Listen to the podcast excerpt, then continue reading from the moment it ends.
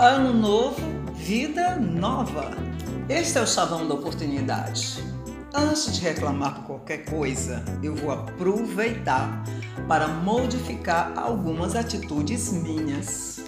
Muitas são velhas e me acompanham desde o berço. Outras acabei de adquirir e confesso que ainda não me acostumei.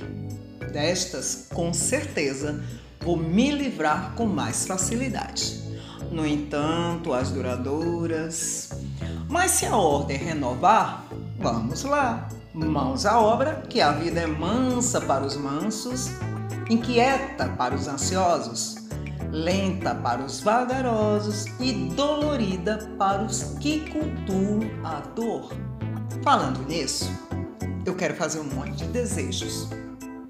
Se alguém me perguntasse o que eu gostaria para o ano 2022, por ordem de prioridade, eu diria a manutenção do meu emprego, saúde ou resistência às doenças, grana para continuar garantindo o sistema de aluguel que eu vivo. Isso porque neste país não é preciso comprar para ficar devendo. Se eu quero um grande amor, ah, sim, se quero. Eu quero continuar amando tudo o que eu acredito. Mas o que mais desejo é espaço no mercado. E que a mídia, por sua vez, aprenda a respeitar o homem que faz, que escreve, que lê. E também os que não fazem por absoluta falta de oportunidade. Os analfabetos, os aleijados do processo da escrita e os que não compreendem porque ler é uma liberdade apenas sonhada.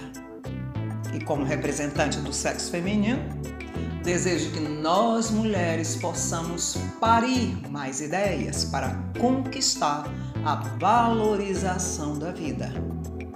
A mídia só é feminina no gênero, porque ainda se esquece de mostrar a mulher brasileira em sua plenitude. Mas voltando à passagem do ano, como é que está a sua bagagem? O que que você está deixando para 21 e o que você está levando para 22? Esta é uma questão que a gente deve experimentar.